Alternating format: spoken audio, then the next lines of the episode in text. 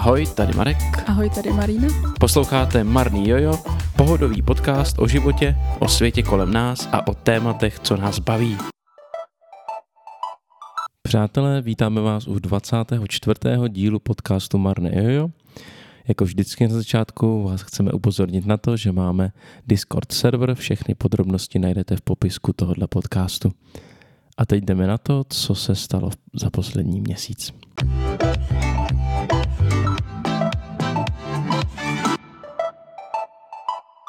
Za mě byl minulý měsíc takový hodně nabitej. Začala jsem v nové práci jako asistentka pedagoga ve třídě, kde jsou žáci se sluchovým postižením. A taky se mi povedly státnice. Dvoje jsem teď dělala z pedagogiky z psychologií a z didaktiky výtvarné výchovy a věd o umění. Takže z toho mám radost. A odměnou mi je to, že teď pracuji na diplomové práci, takže mi prosím nadále držte palce. Čeká mě výzkum a všechno to sepisování. Už se těším, až to budu mít z krku. Co tvůj měsíc? Já jsem měl taky docela dobrý měsíc. Začal krátkou dovolenou. Ve své podstatě na závěr prázdnin jsem si tak trošku jako odfrknul z plánovaných 14 dnů se to smrsklo, myslím, na tři dny. Ale, ale i, tak to bylo, i tak to bylo docela fajn. Potom začátek září se nesl v nádherném duchu, protože po čtyřech letech čekání nám začalo mistrovství světa v rugby. Nádhera, úvodní zápas, Nový Zéland, Francie. Byl takový zvláštní zápas. Jsem fanoušek Nového Zélandu, nehráli jsme dobře. Francouzi hráli špatně, a proti Uruguay potvrdili, že hrajou špatně. Doufám, že brzo vypadnou. Tak eh, a jinak jsme byli teď poslední víkend na země živitelce, eh, nikoli na té zemědělské výstavní akci, ale na mládežnické akci stejného jména na 46. ročníku, pokud se nemýlím. Asi ano. Vzhledem ke stáří téhle akce je tam, eh, je, vlastně stáří té akce je původcem toho názvu, protože to vzniklo ještě za minulého režimu a když jste chtěli dělat nějakou církevní akci pro mladé, tak to zpravidla muselo mít nějaký budovatelský název, proto název Země živitelka a bylo to letos zase skvělý. Moc se mi to líbilo, příjemný host, hostem byla Jana Polehna a, a bylo to moc fajn. Moc jsem si to užil a moc jsem, užil jsem si to o to víc, že tentokrát jsme sebou mohli i někoho vzít, kdo tam byl na živitelce poprvé a byli z toho nadšení, takže to vnímám, že bylo moc, moc fajn. Souhlas. Tak a teď se asi pojďme pustit do našeho dnešního tématu.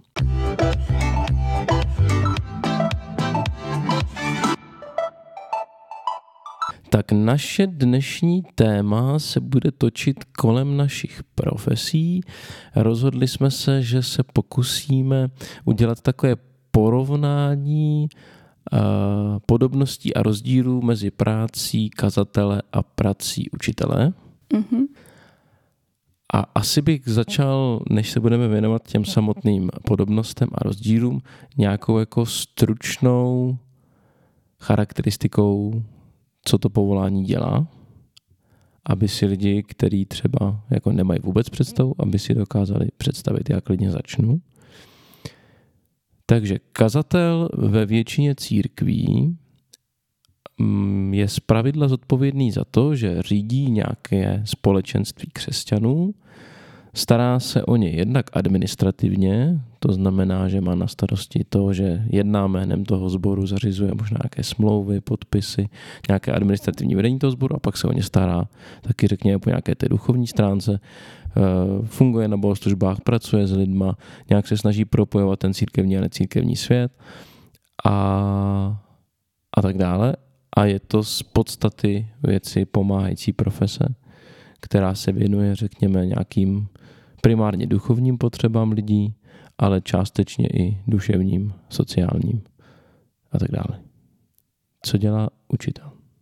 Hrozně moc věcí, ale je to podobné v tom, že to je vlastně taky pomáhající profese, eh, která má za úkol rozvíjet žáky nejen po té nějaké akademické znalostní stránce, ale i vlastně po té jejich osobní stránce, jako celý RVP máte prostě napraný těma kompetencema, který bychom měli u těch žáků rozvíjet.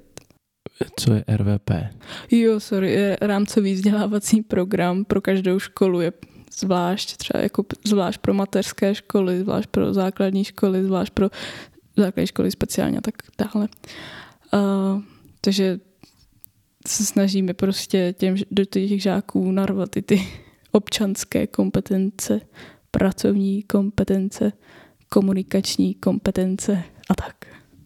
A samozřejmě to sebou ta učitelská pozice obnáší i spoustu administrativy, kterou jen tak nikdo nevidí. Já teda mm, tuhle tu profesi budu popisovat z hlediska někoho, kdo se na to pět let studijně připravuje, kdo má za sebou několik praxí a teď eh, sice nejsem učitel, ale jsem pedagogický pracovník, asistent pedagoga a myslím si, že mám vhled minimálně aspoň do té práce těch svých kolegů v kabinetě. Tak chceš začít těma podobnostma nebo chceš začít těma rozdílama? Asi bych začal tím, co mají společné. OK, tak klidně, podobné. tak klidně něčím začni. Tak jsme tady zmínili to, že to oboje je profese pomáhající. Řekla bych i do smysluplná. Mně jako přijde, že u, u většinové společnosti smysluplnost tvojí práce je docela jasná. Smysluplnost mojí práce mnoha lidem jasná není. No ono, asi to je taky hodně subjektivní, protože si dovedu představit někoho, dovedu si představit někoho, kdo by za mnou přišel a řekl, já si myslím, že učitel je naprosto nesmysluplná práce, prostě proč posílat děcka do školy, když se můžu učit doma bla, bla, bla, bla abych to zvládl líp. Čímž se vlastně dostávám k takovému uh, bodu toho, jak je to plné stereotypů obě dvě, ty naše zaměstnání nebo nějakých nálepek. Uh, někteří lidi si myslí, že by mohli tu naši profesi vykonávat bez předchozí přípravy. To mně přijde asi jako nejzajímavější, u toho bych se jako zastavil. Mm-hmm. Já si, na jednu mysl, já si na jednu stranu myslím, že to je takový minimálně jako český, možná taky jako středoevropský specifikum, že máme takový pocit, jako že jsme na všechno experti. Jo. Hmm. A především kvůli tomu, že tohle je taková práce jako s konkrétníma lidma a ty lidi nás při té práci jako vidí, tak snadno člověk může jako podlehnout pocitu, že to vlastně není tak těžký, jako, jako předat dětem nějaké informace z učebnice, to přece nemůže být žádná velká věda, že jo? No jasný, eh, o to víc ještě stereotypní je ta práce toho učitele výtvarné výchovy. To je jako, jako oni si na to nabíhají i ty školy samotné kvůli tomu, že tu výtvarnou výchovu třeba eh, ti ředitelé dávají jako vyplnění úvazku, aby byl jako plný učiteli, který není aprobovaný ve výtvarné výchově. Prostě to podle školského zákonníku jde nemusíte mít tu aprobaci, kterou učíte. To mě třeba přišlo zvláštní a mám pocit, že jsme to možná už v nějakém předchozím díle řešili. Že já jsem žil v pocitu, že to prostě funguje tak, že aby si nějaký předmět mohla učit, tak ho musíš mít vystudovaný. Ale až díky tobě jsem se dozvěděl, že vlastně ty si nějakou tu aprobaci jako uděláš, ale čistě technicky ředitel po tobě může chtít, abys učila cokoliv, co bude zrovna potřeba. Což mi přijde prostě hrozně zvláštní. Jako v té praxi se to děje z toho důvodu, že těch učitelů není dost a taky z toho důvodu, aby se prostě jako dolepily ty, ty plný úvazky, no.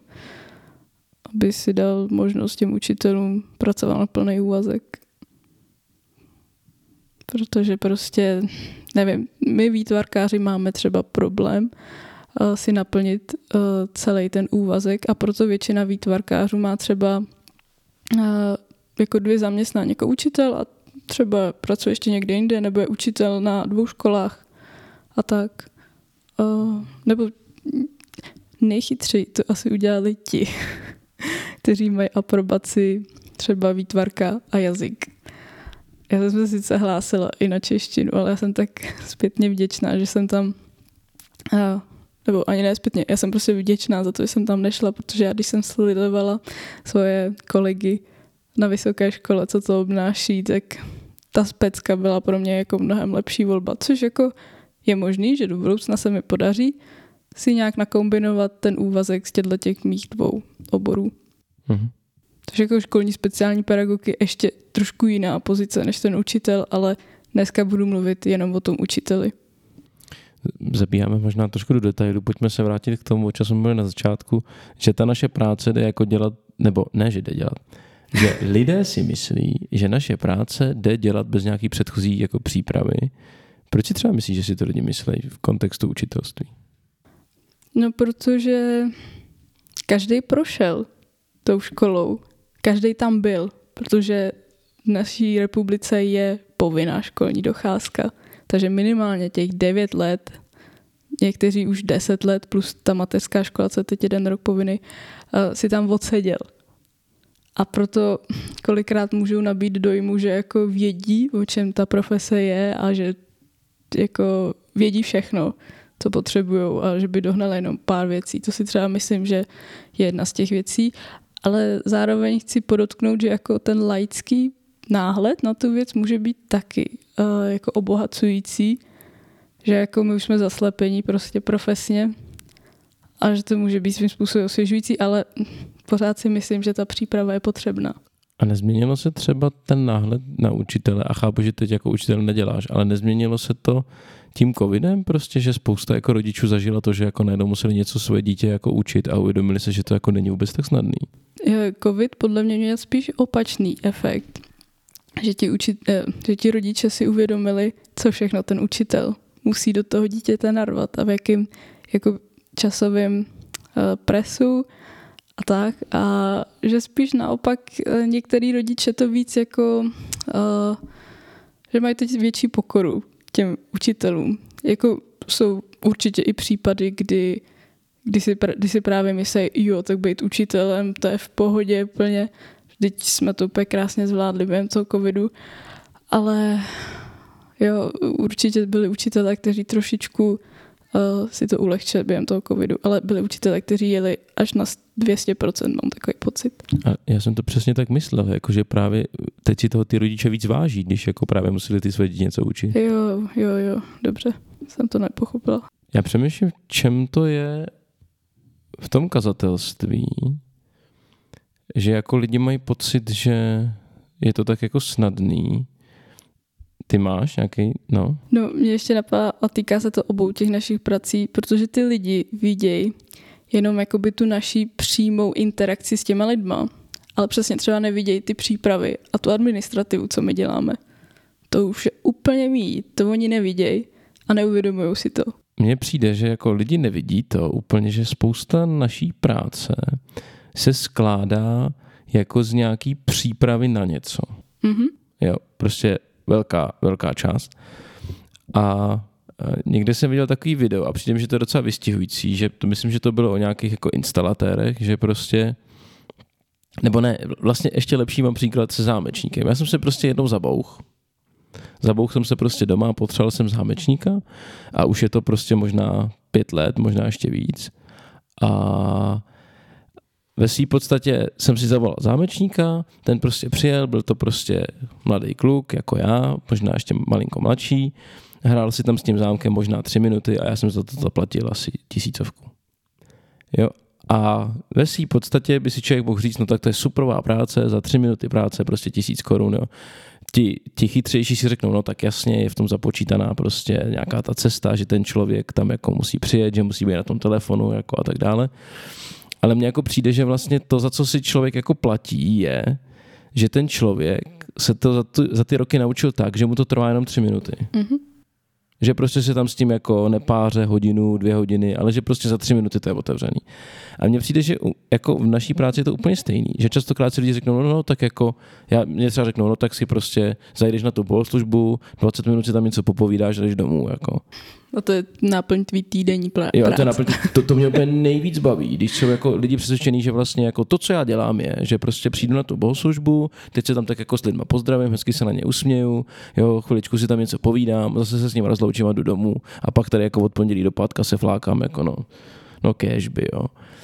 A mně přijde, že ve své podstatě to, v čem je ta moje práce, je ta expertíza, že jako když pak přijde ta potřeba, kdy jako potřebuji nějak zasáhnout, tak mám jako ty kompetence a ty zkušenosti, že to jako umím udělat. Mm-hmm. Jenže to se nedá jako samozřejmě, to je z, určitého pohledu jako neměřitelná veličina. Že jo? Tam je hrozně velký důraz podle mě kladený na to, že je nutný v tom povolání neustále se jako rozvíjet, neustále se, jako mluví se o takovém celoživotním vzdělávání, že jo? to je podle mě hodně důležitý. Jo, to je důležitý i v tom učitelství. A chtěla jsem se tě zeptat, jestli tě třeba napadá nějaká konkrétní situace, kdy se ti právě ta tvoje expertíza vyplatila, kdy jsi jako z toho těžil, že jsi jako expert ve svém oboru. Já nevím, jestli bych jako se úplně označil za experta v mém oboru. Jo. No, Spíš... No, takže jsi prošel nějakým studiem a tou přípravou. Tak... Jeden z mých kolegů, myslím si, hrozně trefně pojmenoval, že u nás je problém, že my přátelský vztahy používáme jako pracovní nástroje. Jo že já většin, s většinou lidí, se kterými já pracuju, tak nemáme takový ten vztah jako uh, klient, terapeut třeba, jo, nebo klient doktor, kde jsou jako jasně definované ty role a prostě když jdeš na chirurgii, tak jako nečekáš, že pan doktor jako si s tebou pak zajde na pivo. Rozumíš? Prostě ten doktor je tam v nějaký formální roli a prostě vykoná to, co má jako vykonat a jako neočekáváš, ani jedna strana neočekává, že se to rozvine v nějaký přátelství. U těch farářů to je tak, že ty lidi to jako čekají. Ty lidi to jako chtějí, ty lidi jako chtějí tu zainteresovanost, chtějí tě poznat, chtějí tam ten osobní vztah. A pak, když jako přijde ta interakce, kdyby se to jako mělo vydefinovat, že ty jsi tam v roli nějakého, řekněme, specialisty a oni jsou v roli nějakého klienta, tak to nefunguje.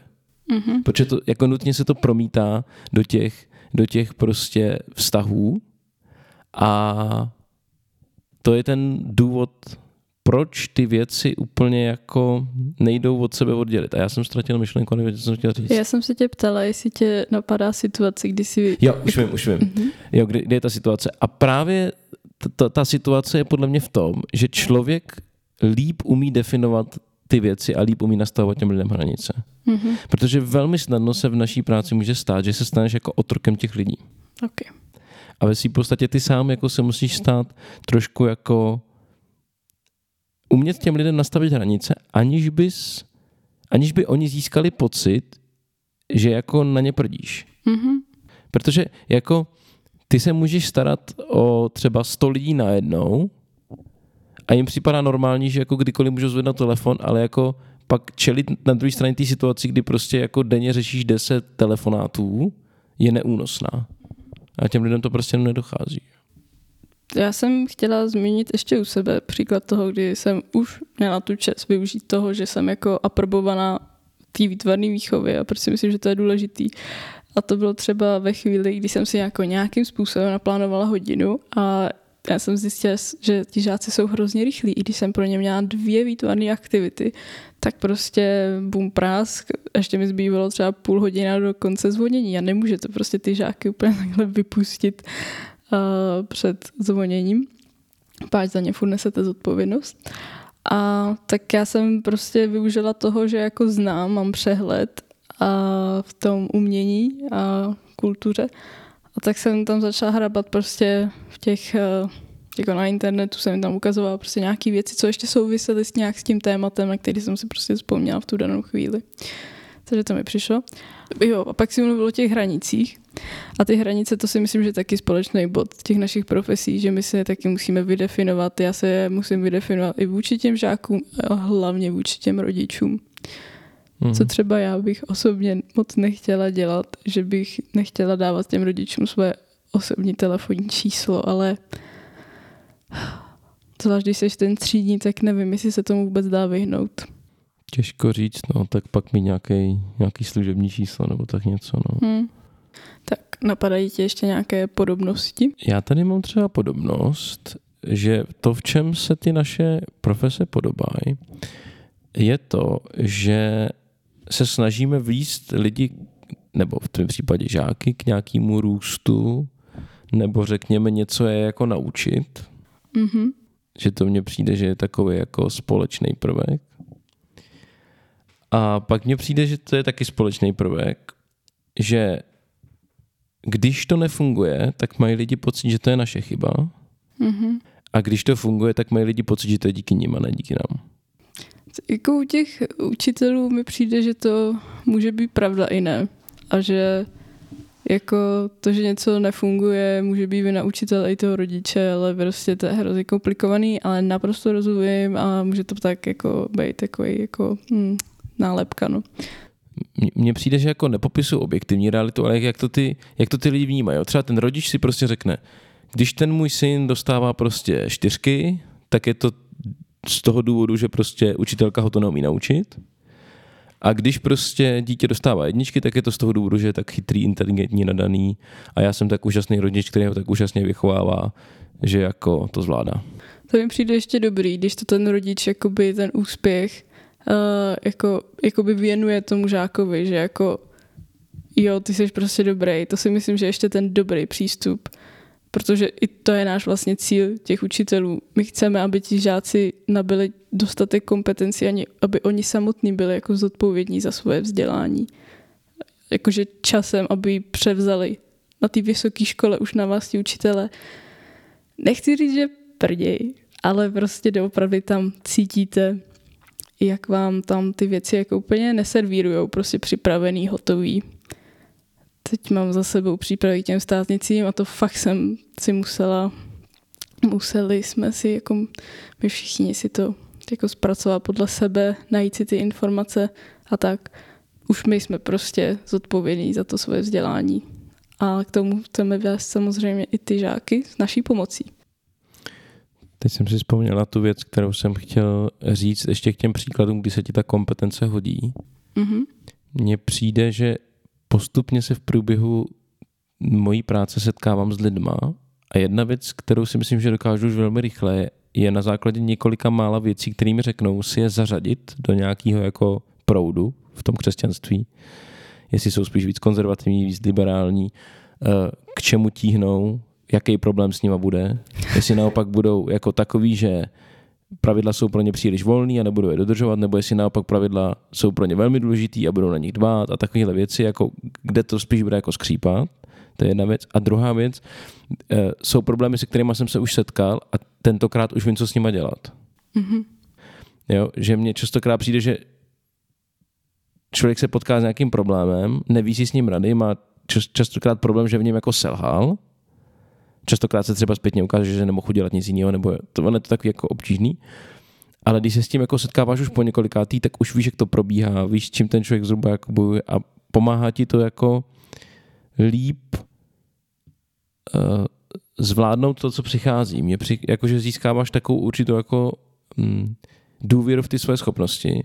Protože mně se častokrát stává, že mi neustále lidou, eh, lidi kladou otázky, na které neznám odpověď jo, nebo který jsou velmi jako náročný, že vždycky mě neustále mě lidi jako překvapujou, ale čím dál tím víc jako člověk získává takovou tu schopnost ty věci jako předávat, člověk má pocit, že jako líp se umí vyjádřit, líp proto ty slova umí použít. Uh, možná umí být v určitým slova smyslu i diplomatičtější, umí nějak přesněji zacílit tu myšlenku, umí být dostatečně důrazný, ale ne příliš důrazný. Možná naučí se uh, neomlouvat za některé věci.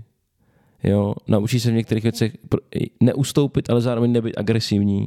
Jo, a myslím si, že je, je to takový to jako hrozně citlivá práce s lidma, prostě jenom to vypořádávat se s těma lidma. Je to neustálá škola v tom, jak to jako dělat, protože na některý lidi je potřeba jít opatrně, proti některým lidem je naopak potřeba se vyhranit, jinak to s nima nefunguje. A, tak. a to mně přijde, že v tom se člověk jako neustále zlepšuje. Máš tam ještě nějaký podobnosti? Já už tady žádné podobnosti nemám. A jenom mě maximálně napadlo, že čas od času oba dva eh, v rámci své profese se účastníme různých pobytových akcí s těma našema uh, lidma, se kterými pracujeme. Tam mně přijde, tam mně přijde zvláštní ten rozměr, že když ty bys jela na, na uh, školu v přírodě, třeba s dětma, v životě by si nikdo ti nedovolil říct, že jsi, měla, že jsi byla na dovolení. To ne, no. Když já jako farář jedu s dětma na tábor, tak konkrétně ne mě, ale mým kolegům jsou schopni říct, tak si to tam užil, to byla hezká dovolená. Hmm. Tak to už se pomalu blížíme k těm rozdílům a to je dobrý rozdíl. Nebo, nebo prostě představa, že bys jako jela třeba na na nějakou exkurzi. Na nějakou prostě. exkurzi týdení A já, když prostě pojedu třeba na nějakou týdenní akci se svým sborem a bude to třeba, dejme tomu, zborová dovolená, tak pro mě je to pracovní akce. Mm-hmm. A ty lidi to nechápou. Protože jako představa, že vezmu svoji rodinu a jedu někam se svým sborem, tak jsou jenom dvě varianty. Buď si to užiju já a moje rodina, ale neužijou si to ty lidi, anebo si to užijou ty lidi, ale neužije si to moje rodina. A to těm lidem častokrát nedochází. A přitom, když by se to jako jenom povotočilo, že by to takhle měli třeba naučit, tak řeknou, no tak to je úplně jasný, že Já se nejsem jistá, jestli to není prostě dáno tím, že ty rodiče vědí, eh, že předávají prostě toho svého to, toho svýho potomka a vědí, uh, jaký je, je. A hlavně, že ten učitel má zodpovědnost za všechny ty žáky. Když to ty, když tam jedeš, tak vlastně ty máš zodpovědnost jenom sám za sebe, naštěstí. Jako, jakože dobře, třeba na tom táboře, tam je asi nějaká kolektivní zodpovědnost těch dospělých, každý v rámci té své věci a, a jakoby není to tam ale tak nahlas uh, řečený jako u těch učitelů. Já si myslím, že to je první jako takový zásadní rozdíl mezi těma našimi profesemi, že právě v té mojí profesi do toho pronikají ty osobní vztahy. Mm-hmm. Že vlastně ty lidi zí, nebo ne, ne, že získají pocit, že jsem jejich kámoš, já vlastně jsem jejich přítel. Já je vlastně jako mám rád. Ale v tu chvíli to hrozně oslabuje tu moji pozici jako nějaký, řekněme, formální autority v některých věcech. Jo. Mm. Že jako, no, asi tak. Že prostě tu, tu moji formální autoritu to oslabuje a tím neříkám, že já bych o ní nějak jako extra stál, jo já vlastně o ní nestojím. Já ve své podstatě všude, kde to jenom jde, se snažím tu formální autoritu otupovat, protože právě to mi jako otevírá ty dveře k těm lidem, že jsou ochotní se se mnou nějak jako o těch věcech bavit. A, ale na druhou stranu má to prostě to negativum, že byla Některý lidi mají to přesvědčení, že my jako kazatelé neseme zodpovědnost za jejich duchovní život a když se jim v duchovním životě nedaří dobře, tak je to naše chyba. Mm-hmm. To by, dejme tomu, ještě fungovalo ve chvíli, kdy, kdyby jsme my jako cokoliv řekli, tak ty lidi to 100% splnějí, tak by to jakž takž mohlo fungovat. A přijde mi, že takhle to dřív jako bylo, jo? že prostě jako co řekl pan farář, to bylo svatý a ty lidi to jako udělali, ale já bych v životě nechtěl být v této pozici, jakože lidi prostě poslechnou cokoliv jako řekneš, to, to úplně se toho jako děsím, úplně to na mě působí jako totalitně a jako vůbec se mi to nelíbí, úplně jsem z toho vystrašený. A hlavně mně přijde, že lidi prostě mají sami odpovědnost za svůj duchovní život. Oni jsou za ně odpovědní, já jsem jenom nějaký, řekněme, specialista, který můžou navštívit, jako když je bolí zub, tak jdou zubaři, tak když mají nějaký problém, tak jdou ke mně. To vlastně mi přijde taková jako podobnost, ale i rozdíl v tom, že jako uh, jako podobnost v tom, ty chceš, aby byli zodpovědní za svůj duchovní život, já chci, aby ti žáci časem převzali zodpovědnost za své vzdělávání, ale zároveň já chci, aby mě poslechli na slovo. Tak trochu to každý učitel prostě chce, někdo víc, někdo méně. Prostě my potřebujeme, aby nás ti žáci prostě jako poslechli a snažíme se na to jít přes různou motivaci a tak. A to docela souvisí i s tou formální autoritou, kterou si taky zmínil. A v mém případě oproti tvé práci je ta jakoby formální autorita dost silná z toho důvodu, že nám je věnováno jedno celé ministerstvo specifický. Jasně, jakoby církev spadá pod ministerstvo kultury, je to tak. Ale my jakoby na to máme vyloženě prostě celý jedno to ministerstvo. Mně přijde, ale že vy si tu formální autoritu jako učitele udržujete. Třeba určitě by ti nikdo neřekl, že je skvělý kamarádit se se svýma žákama. Vytvářet s nimi nějaký osobní vztahy jako na vyšší úrovni než jako já jsem učitel a ty jsi můj žák. Mm-hmm. Zatímco nedokážu si představit, že by podobnou úroveň jako oddělenosti držel nějaký kazatel. Hmm. Prostě by to nefungovalo. Jo, jako spousta učitelů právě, to jsou prostě ty pomaturitní večírky, kdy ti najednou ten učitel nabídne to potykání. Až když je po všem, tak si potýkáme. Hmm. Jo, ale prostě držíme si nějaký ty hranice taky aspoň. A podle mě to je velmi důležitý, no. A Hmm. to, to si myslím, že je ten zásadní rozdíl v těch našich profesích, že prostě nám do toho pronikají ty osobní vztahy, které to vlastně hrozně jako zakalujou. Mně přijde docela zajímavý, že jako eh, na nás jako na učitele je kladen důraz na to, abychom znali ty naše žáky, abychom věděli, jaký individuum před námi je. Znali jsme jeho prostě nějaký v úvozovkách backstory a prostě v jakém prostředí žije, abychom věděli, co, co je s jeho rodičem a tak, ale zároveň, že si máme od něj držet odstup, protože nejsme jeho kámoš. A to se někdy podle mě jako najít rovnováhu a hlavně najít si všechny tyhle ty informace dá jako zabrat. A samozřejmě to tr- trvá, bere, nebo zabere nějaký čas. To mně přijde, že to je taková podobnost v našich, našich pracích, že častokrát lidi jako předpokládají, že ta naše profese nám dává jakousi autoritu k tomu být jasnovidcem. Že jako uhádni, co mi je a pak to splň. Hm. Ale tak to není, no. Jo, to si myslím, že to je taky ještě ta podobnost, že oba dva si přejeme v našich profesích, aby ti lidi, se kterými pracujeme, uměli vyjádřit svoje potřeby. A Jo. řešili je s náma na rovinu. Jo. A ne, abychom byli prostě těmi jasnovidci, protože jimi nejsme. Mně přijde, a to tady mám taky napsáno, že to, v čem je rozdíl mezi náma, že ty pracuješ většinou s jednotnou věkovou kohortou, to znamená, že v té třídě máš děti stejného věku, nebo řekněme mm-hmm. nějaký vrstevníky.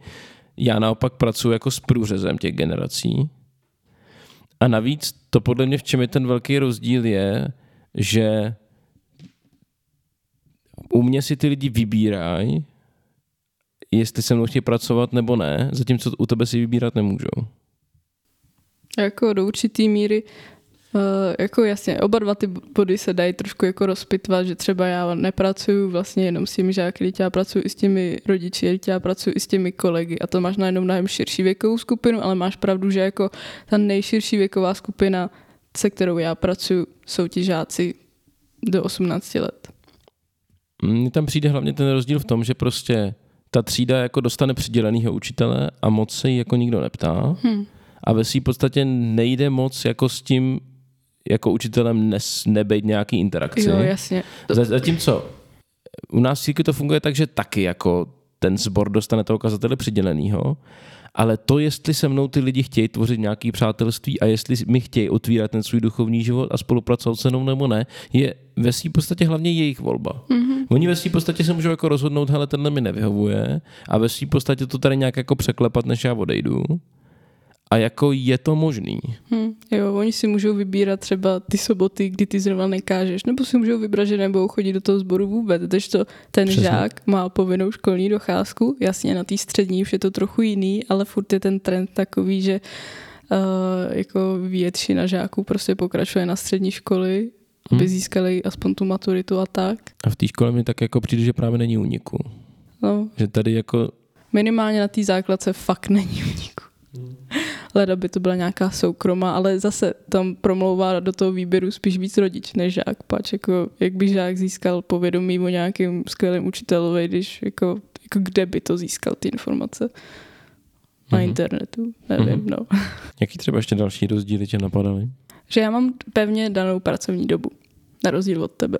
A je to fakt tak? Já mám pocit, že když tam máš, že máš samozřejmě tu pevnou jako přímou pedagogickou práci, která je definovaná rozvrhem, tam to je jasný, ale pak máš tu nepřímou a třeba nějaký jako eh, přípravy, vím, že některý učitelé prostě opravovali písemky doma, nebo to a Ale to, to je zajímavý téma. Ta nepřímá pedagogická činnost uh, záleží na ředitelovi, kde ti ji dovolí ji vykonávat.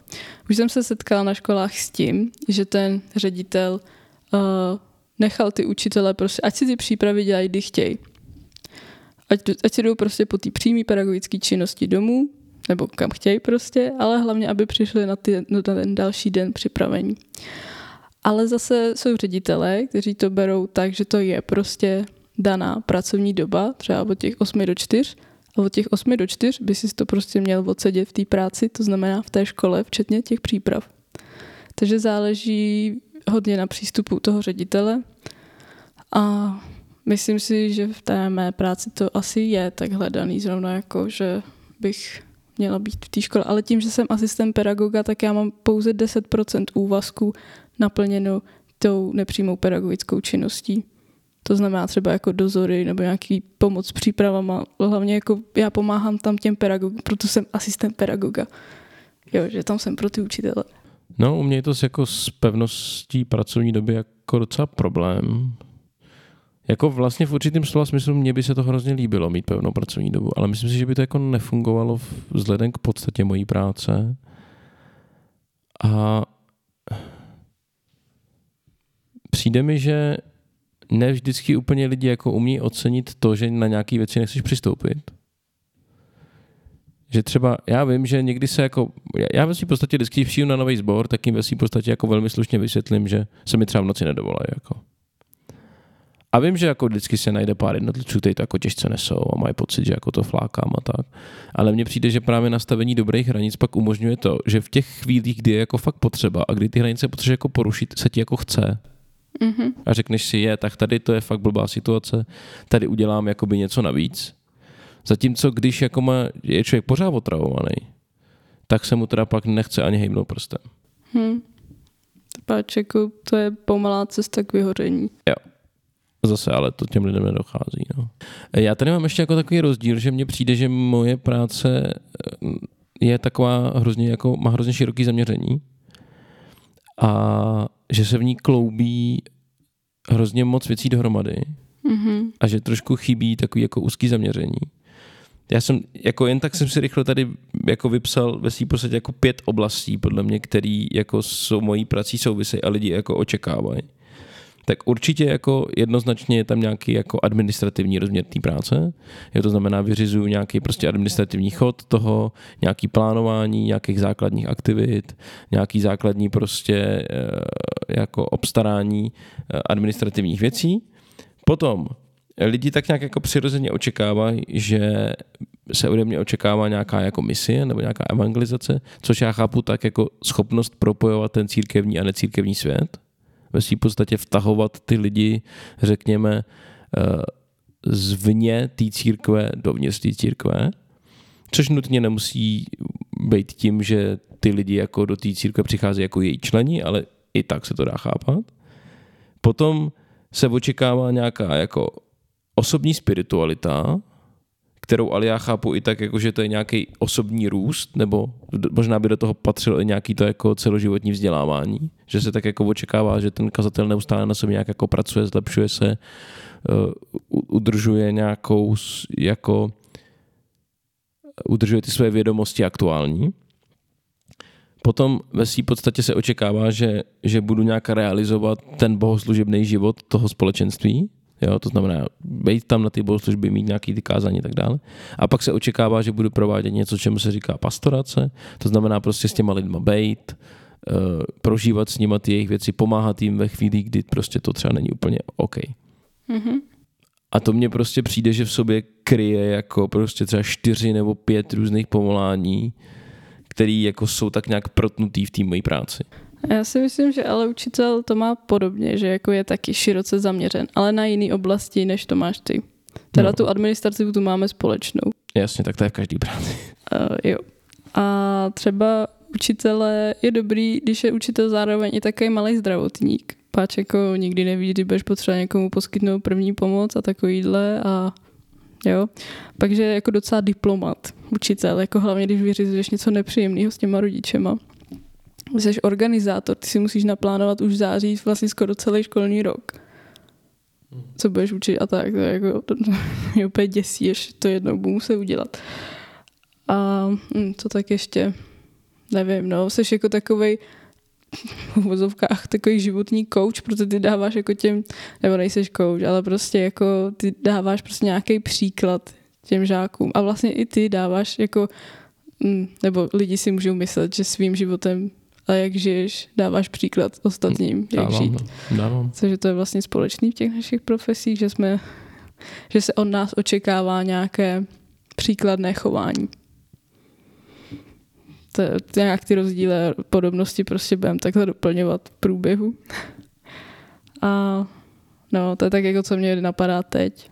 OK. Já ve svý, ve svý podstatě já mám vyčerpané, já už tady nic zajímavého nemám. Máš tam ještě ty něco, co tě zaujalo? Že já mám třeba ve své práci dlouhodobější platový růst, že ty dosáhneš svého maxima mnohem rychleji než já. A že jako, jak jsou ty tabulky, kdokoliv z vás si může jako najít, jaký jsou platové tabulky učitelů. A tam vidíte, že prostě se to tou praxí mění snad až do 40 let, prostě praxe a tak. Jasně, no, tak jako as, jo, as, asi ten, ten růst je asi větší, no. Nebo minimálně dlouhodobější. Já jsem to nazvala, že je dlouhodobější, nedokážu posoudit, no to je jedno, prostě nebudem úplně zabíjat do detailů v tomhle tom. Tak no, jako jestli bude pravda to, že je slíbeno, že pedagogičtí, ne, ne, že pedagogičtí pracovníci, že učitelé by měli brát 130% průměrné mzdy, tak určitě budeš mít ve finále vždycky víc než já. Protože já, řekněme, že můj plat se blíží průměrným mzdě. Pak něco, co může být rozdíl, ale vlastně i spojující je to, že já nesmím nikomu spát svůj osobní názor jako politický, náboženský a tak.